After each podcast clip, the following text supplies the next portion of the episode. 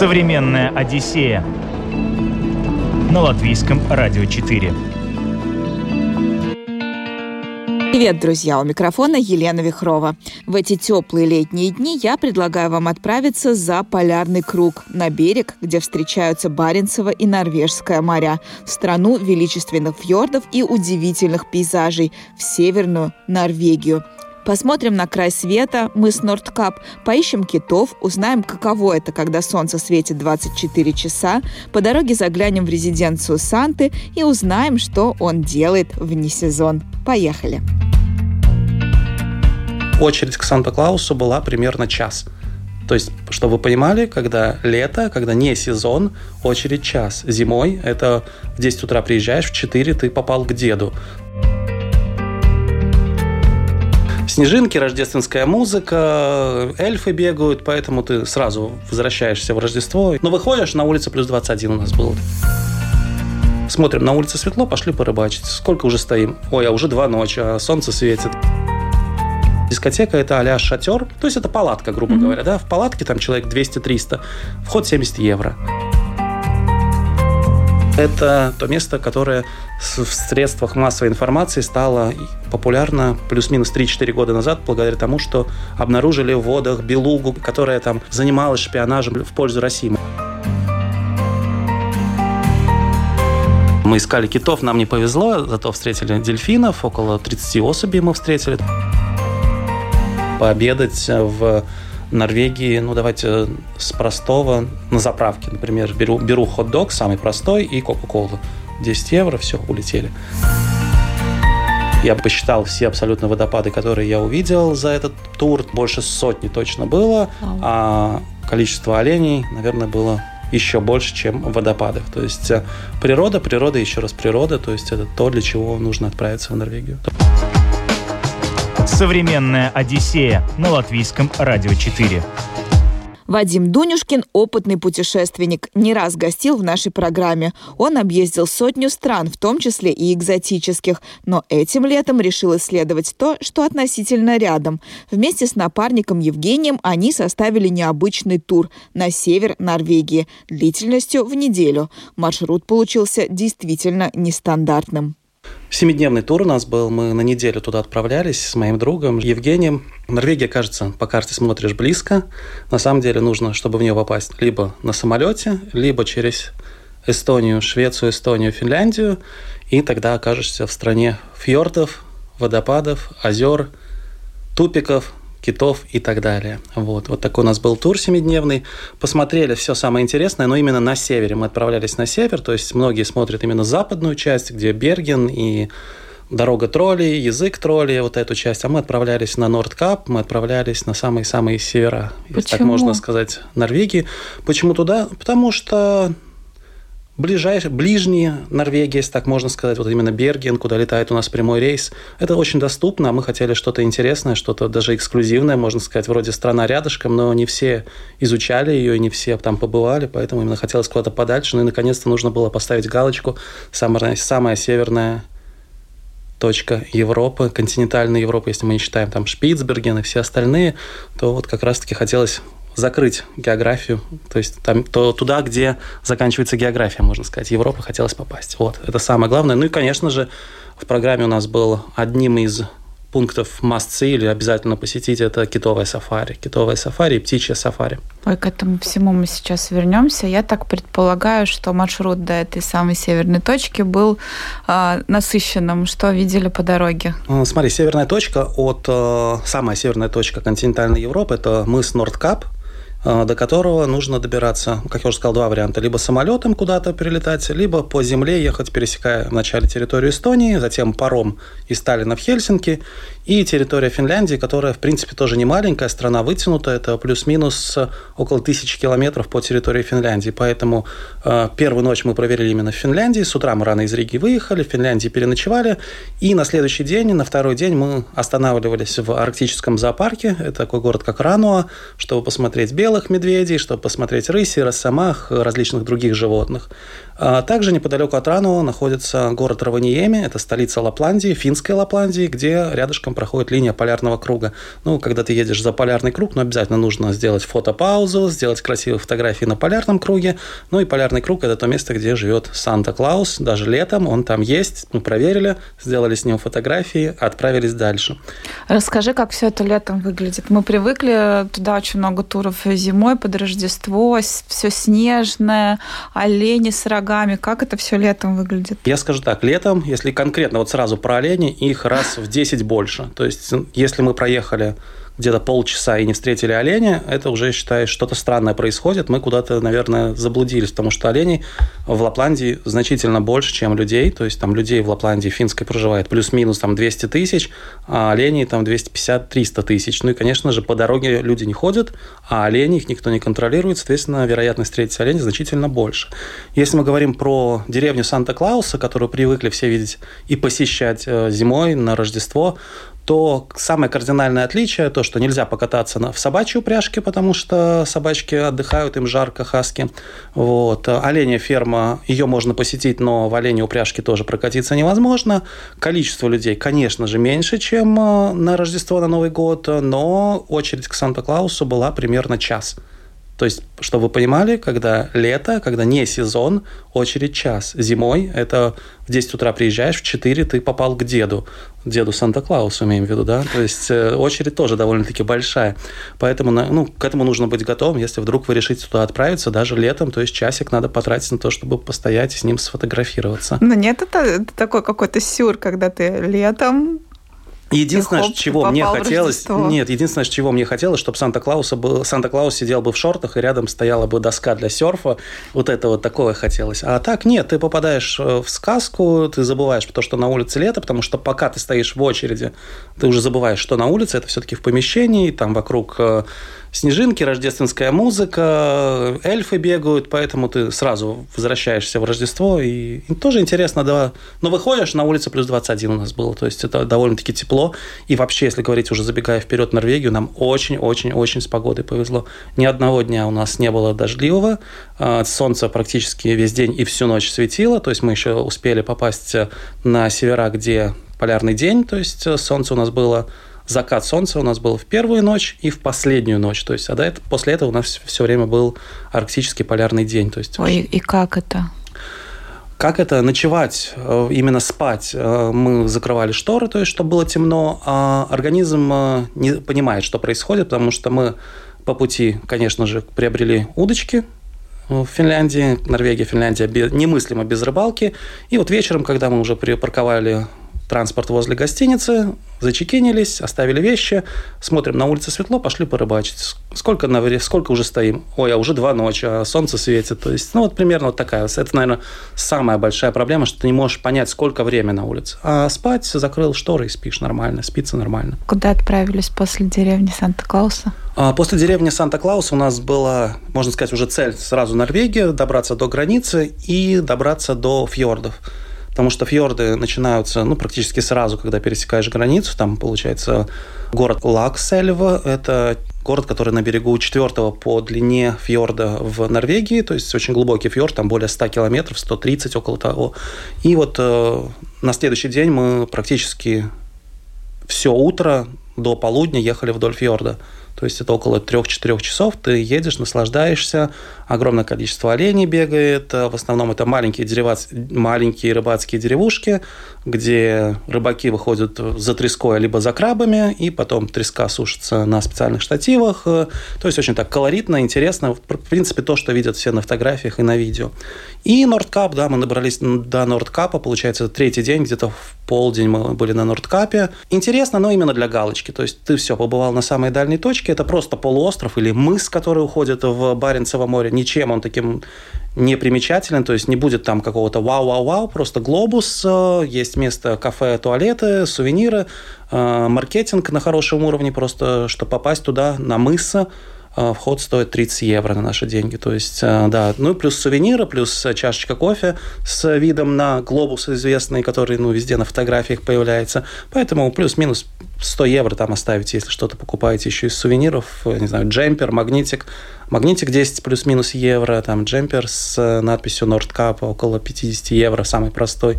То есть, ну, конечно, дорого. Норвегия дорогая. Это не только Nordcap, любое сафари, оно стоит денег. То есть, и вот во второй половине дня мы уже выходили в Баренцево море, у нас было птичье сафари. Удовольствие тоже не из дешевых. Э, полтора часа в Баренцевом море нам обошлось примерно в 100 евро. И как выглядит птичье сафари? Птичье сафари э, мы ходили по природному заповеднику. Это архипелаг в фьордах с огромным количеством островов. И на островах как раз-таки гнездятся большое-большое количество птиц. То, это, то есть это не только чайки, которых мы видим здесь повсюду. Это бакланы, это кайры, ну и самое интересное, это, конечно же, колонии с тупиками. То есть тупики, которые большую часть жизни проводят именно на море. А, это которые вот с таким вот носом? Да, с оранжевым ага. таким носом, который мы ждали, что он будет там ловить рыбку, и мы сделаем прекрасные фотографии. Нет, они просто летали, на воде плавали, и мы их, можно сказать, нашим корабликом немножко пугали, получается, и они взлетали, красивые тоже фотографии получаются. Но очень много их, то есть колонии там по тысяче особей. Действительно, есть что посмотреть, интересно. Так называемые вот эти птичьи базары. Плюс мы еще видели тюлени, мы еще видели э, морского орла, который кружил над нами. То есть, ну, есть что посмотреть, да. То есть нет такого, что птичье сафари, что там на этих птиц смотреть, там воробьи, чайки, галки mm-hmm. и так далее. И так нет. видно, да? Да, и так видно. Нет, на самом деле, когда ты выходишь в море, ты понимаешь, что просто скала вся там э, заселена какими-то разными особями. То есть это действительно интересно очень. Ну да, мы так полтора часа погуляли. А, температура была плюс 15, что для тех мест ну, действительно идеально море, штиль полный, грубо говоря, как у нас на Кишозере ты катаешься. Поэтому, да, с погодой нам повезло. Современная Одиссея на латвийском радио 4. По Северной Норвегии путешествуем сегодня в Одиссее. По дороге заехали в резиденцию Санта-Клауса и узнали, чем занимается Санта в летние месяцы. Пережили полярный день, полюбовались на фьорды и добрались до Нордкапа, понаблюдали на птиц в море. А далее отправимся в китовое сафари. Да, Северная Норвегия славится тем, что здесь можно увидеть самых настоящих китов, и не только. Хаммерфест во многих произведениях появляется, если читать классическую литературу, также если гулять по известным галереям мировым, то есть тот же Эрмитаж или еще, то есть появляются картины с видами Хаммерфеста. Дело в том, что это до конца прошлого столетия был самый северный город Европы. Просто сейчас там есть небольшая деревушка, которая неподалеку от Нордкапа а, находится. Она получила статус города. Ну, я называю деревушкой, потому что там даже тысячи жителей нет. Хотя в Норвегии на самом деле действительно очень-очень мало а, населенных пунктов, которые, в которых население выше там, 10-20 тысяч. Тот же Хаммерфест – это, по-моему, 3 или 4 тысячи жителей, но это город, город э, неподалеку от которого находится месторождения большой нефти, поэтому такой промышленный, в принципе, центр сейчас. Ну, очень интересный тоже городок. Это была пятница у нас, люди на улице, на часах там час ночи, дискотеки и все остальное. Кстати, дискотеки и вот такая ночная жизнь развлечения тоже стоит денег. Мы думали с другом, ну, припарковались, все, оставили вещи в гостинице, думаю, пойдем выпьем э, какого-нибудь прекрасного напитка янтарного, заходим в помещение, спрашиваем, сколько вход стоит на дискотеку. А чтобы понятно было, дискотека – это а шатер. Помнишь, что во время хоккея у нас рядом с ареной Рига ставили шатры, где сувениры продавали? Mm-hmm. То есть это палатка, грубо mm-hmm. говоря. Да? В палатке там человек 200-300, вход 70 евро. Вот, э, подумали, ну, значит, если вход 70 евро, значит, пиво плюс-минус должно быть где-то около 20 в ночном клубе.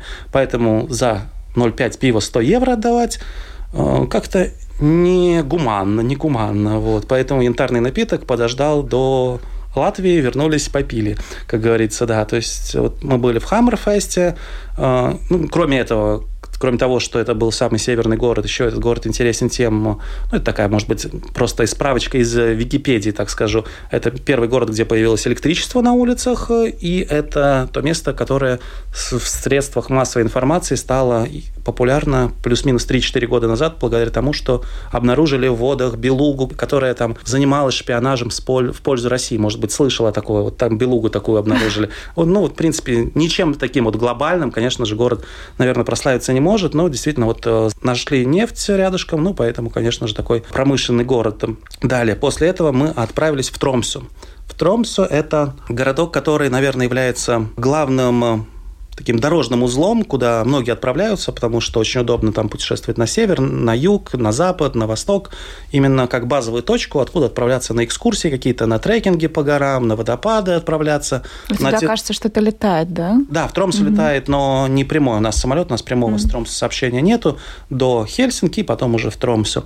А, вот. Городок интересный, своеобразный очень. Там мы провели пару часов. Там э, очень интересная церковь была, очень интересная библиотека. Библиотека, которая... Я не могу сказать, что она похожа на нашу, но это тоже ультрасовременное такое здание в виде арки. В Норвегии вообще очень много встречалось таких ультрасовременных зданий, очень своеобразная такая архитектура, э, которая переплетается с тем, что было построено еще в начале прошлого столетия, когда э, на крышах, например, росла трава. То есть они тем самым утепляли свои дома. На крыше была дерн вначале выкладывался, и затем прорастала травка. Конечно же, нужно были специальные укрепления, все-таки вес большой, но да, это интересно. Можно встретить такие домики э, на севере Норвегии, еще есть на Фарерах такие домики. Э, ну, то есть такое переплетение, можно сказать, истории и ультрасовременной архитектуры. Э, далее, если мы говорим про Тромсо, то город удивил тем, что очень такая живая была пешеходная зона с большим количеством магазинов. На улице, опять же, было плюс 20, поэтому, может быть, из-за этого было большое количество людей на улицах, потому что, когда ты едешь по берегу фьорда, в принципе, ты людей вообще практически не видишь. Какая-то деревня есть, пару рыбацких э, построек каких-то, но людей именно ну, сложно увидеть. А вот именно в Тромсе, да, очень много людей, плюс это место, где швартуются большие круизные корабли, которые пришли посмотреть Норвегию, на север Норвегии. Вот. И рядышком с Тромсо, да, у нас был населенный пункт, деревня, опять же, рыбацкая Анденс. Это то место, откуда мы отправились на китовое сафари а, на целый день, как говорится. Ну, целый день, условно, это плюс-минус 6 часов, наверное, мы в море провели. А, безуспешно. Нам не повезло, мы увидели редких дельфинов, тоже условно все, редких дельфинов для тех э, широт. То есть они в основном на юге обитают, но так как э, нам объяснили глобальное потепление, то и стали эти дельфины тоже появляться на севере. Китов мы не увидели, косаток мы не увидели. Как говорится, приходите вчера, либо приходите завтра. Ну, для нас и дельфины экзотика.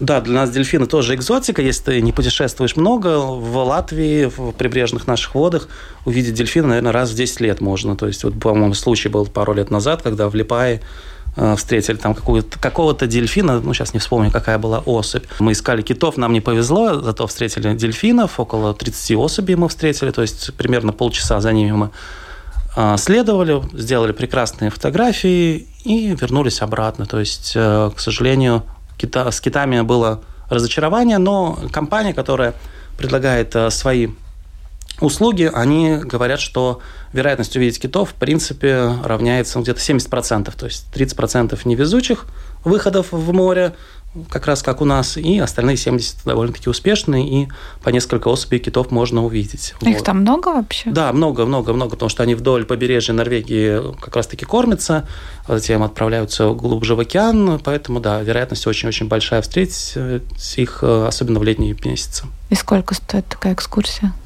Такое удовольствие стоит 140, где-то 150 евро на человека, 6 часов, э, включен сам тур, плюс э, чай, кофе, печеньки и на обратном пути овощной суп дают. Вот, то есть э, и вероятно... Даже с питанием. Ну, если так можно сказать, даже да, с питанием, но, конечно же, не ради питания все отправляются, mm-hmm. ради все-таки того, чтобы увидеть китов и походить просто по Северному Атлантическому океану, то есть выйти в Норвежское море. Это называется Баренцево море у нас было, где Нордкап, а здесь уже Норвежское море.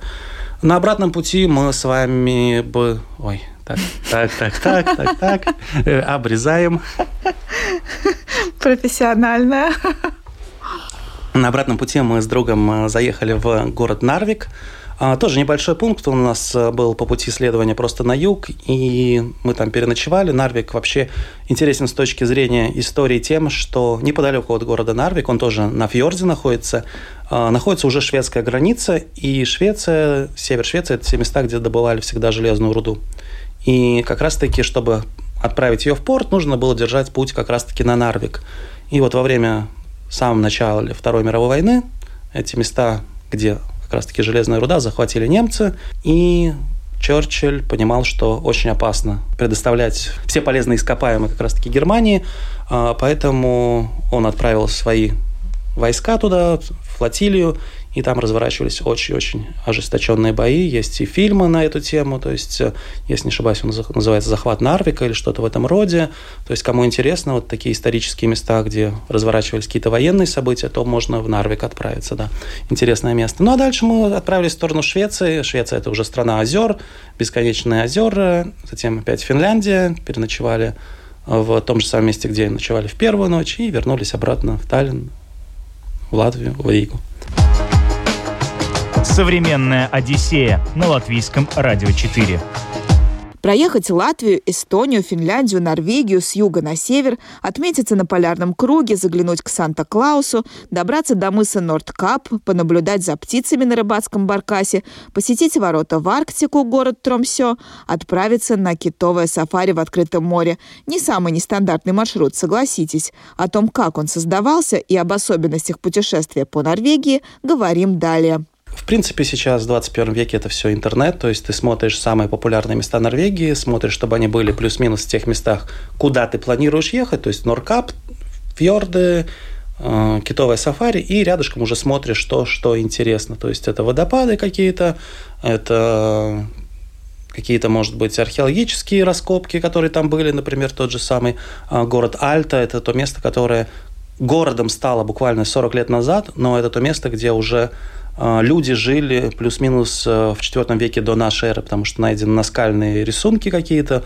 Поэтому, ну, такие ты смотришь объекты в интернете, чтобы было интересно заехать, отдохнуть от переезда, потому что переезды довольно-таки большие. То есть э, расстояние от того же Нордкапа до места, где у нас было китовое сафари, Анденс, э, или самое восточная часть Лафатенских островов, это расстояние более тысячи километров, поэтому это нужно преодолеть. Ого. Это кажется на карте, что Норвегия да. такая маленькая, компактная. Да. Нет, Норвегия очень-очень такая большая страна, это одна из самых больших стран в Европе, если не ошибаюсь, это пятая по, по площади страна, в которой площадь которой более 400 тысяч квадратных километров, то есть это, грубо говоря, 5-6 Латвий, поэтому и дороги это не автобаны, это дороги горные, это все время огибать нужно сами а, фьорды, то влево, то вправо, либо использовать паромы, но по времени получается то же самое, пока ждешь паром, ты можешь проехать какое-то количество километров, пока погрузка, выгрузка, если паром полный, ты ждешь следующего парома, поэтому легче объехать э, и сэкономить там немного, конечно, в зависимости от длины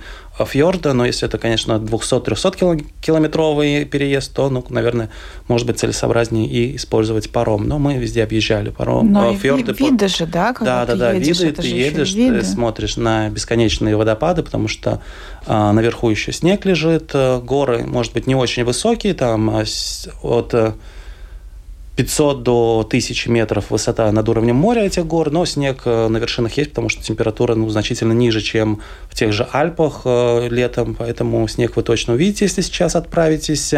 Ну и раз снег есть, то он потихонечку тает, образуются прекрасные такие большие водопады интересные, которые тоже можно посетить, потому что если я бы посчитал все абсолютно водопады, которые я увидел за этот тур, то я думаю, больше сотни точно было, а количество оленей, наверное, было еще больше, чем водопадов. То есть э, природа, природа, еще раз природа, то есть это то, для чего нужно отправиться в Норвегию. А дороги хорошие там?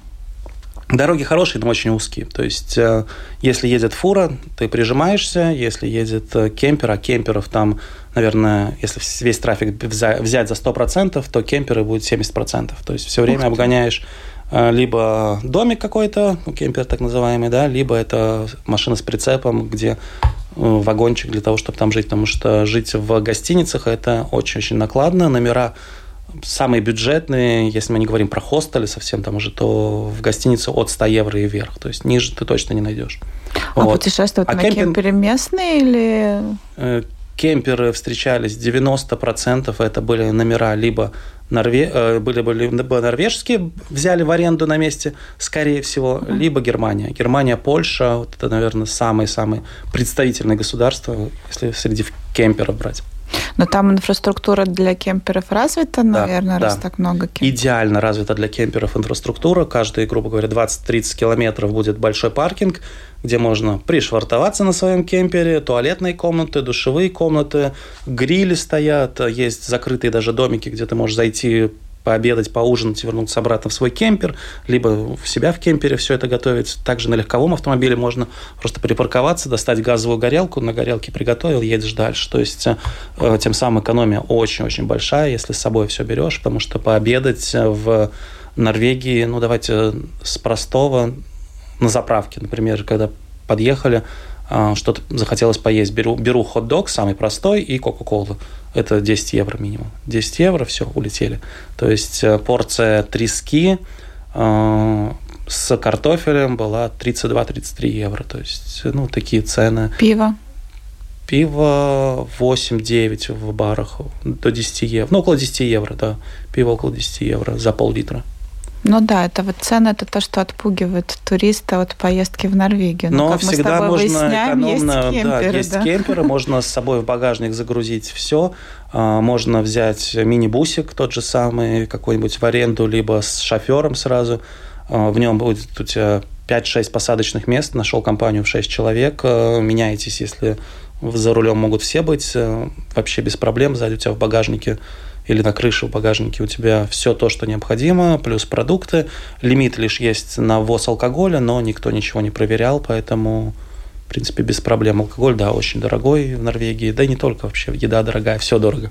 Для нас это путешествие, да, действительно довольно-таки не бюджетное, так скажем, плюс все эти развлечения – по 100 минимум евро каждое развлечение. То есть это еще не все. Там можно и выйти просто на рыбалочку, можно выйти в море, чтобы посмотреть, как э, добывают крабов тех же самых. То есть королевские крабы там повсюду, они тоже.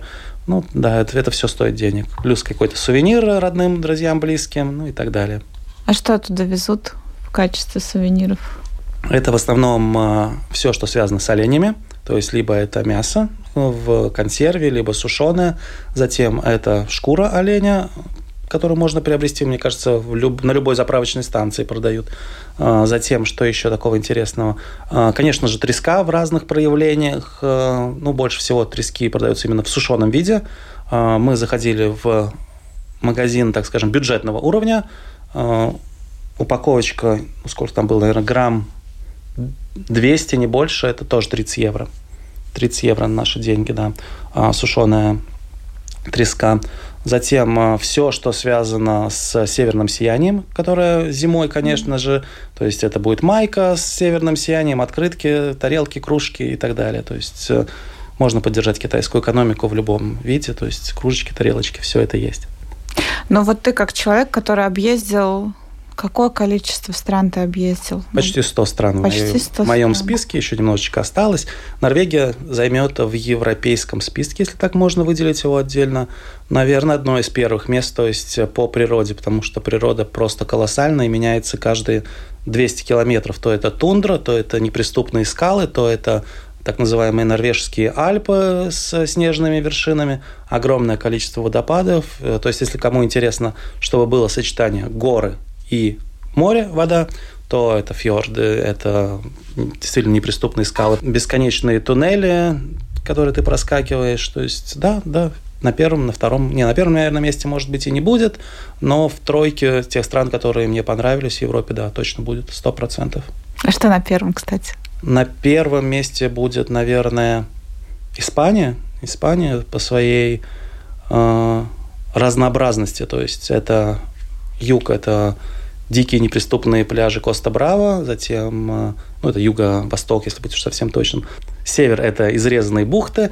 А если говорить о центральной части, это опять же горы, где также можно заниматься и горнолыжным спортом, а, ну и история, история, которая на протяжении многих веков переплеталась с чем-то мавританским, поэтому мне вот интересна, это, интересна эта тема, когда арабы были, правили именно Пиренейским полуостровом, то есть оставили свой вклад, то есть архитектура такая очень интересная, особенно в южной части, в Андалусии, в Аль-Андалусе, как его называли, то есть Гранада, Малага, вот те места, то есть тоже они именно повлияли, можно сказать, почему Испания на первом месте.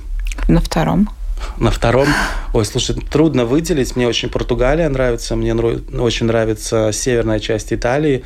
А, Альпы мне сами нравятся, то есть Альпы, они и в Швейцарии, и во Франции, поэтому так сказать точно. Мне Албания очень-очень нравится. Это, можно сказать, Мальдивы европейские, особенно именно приграничная с Грецией страна, то есть с белыми пляжами, с голубой водичкой. Кстати, белые пляжи, белоснежные песочные пляжи и голубая водичка встречается и в Норвегии. Рядышком с Анденес, с населенным пунктом, а, мы, да, мы два часа прочилили на пляже, поэтому тоже есть пляжи и можно загорать. То есть на самом севере у нас практически каждый день была температура плюс 20-22, ночью до 17-18 опускалась. То есть нам с погодой очень-очень подфартило. Это, наверное, может быть один из тех пунктов, который и повлиял на то, что Норвегия стала у меня в лидерах. Потому что если бы был бы каждый день дождь стеной, были бы туманы, я не видел вершин, но я бы не смог насладиться этой красотой. Поэтому погода – это то, что ну, действительно очень повлияет на ваше впечатление о стране. Поэтому, наверное, Испания тоже может быть одна из тех причин, что там все время солнечная mm. и нет этих низких давящих на тебя облаков, поэтому она тоже, наверное, как-то погода повлияла, что, что Испания и южные страны, которые я назвал Италия, они все солнечные. То есть я не могу сказать, что мне Латвия и Эстония не нравятся. Здесь тоже огромное количество мест, которые можно посетить, но в приоритетах, в топах, да, вот Италия, в которой я был, наверное, больше ста раз, поэтому как-то так. Норвегия хоть и близко, но знаем мы о ней мало. Оказывается, здесь так много необычного и интересного. Но главное богатство Норвегии, конечно же, природа. Живописные фьорды, окруженные мохнатыми скалами, северное сияние, полярный день, чистейшие озера, водопады. Ландшафты этой страны настолько фантастические, что порой сложно поверить в их реалистичность. Эффектная северная природа Норвегии растопила сердца даже самых опытных путешественников – таких как Вадим Дунюшкин, который где только на этом земном шаре не побывал. Благодарю нашего гостя и напоминаю о том, что все выпуски «Современной Одиссеи» вы можете слушать и в подкастах на крупнейших подкаст-платформах. А у меня на этом все. Программу подготовила и провела Елена Вихрова. До новых путешествий. Пока. «Современная Одиссея» на Латвийском радио 4.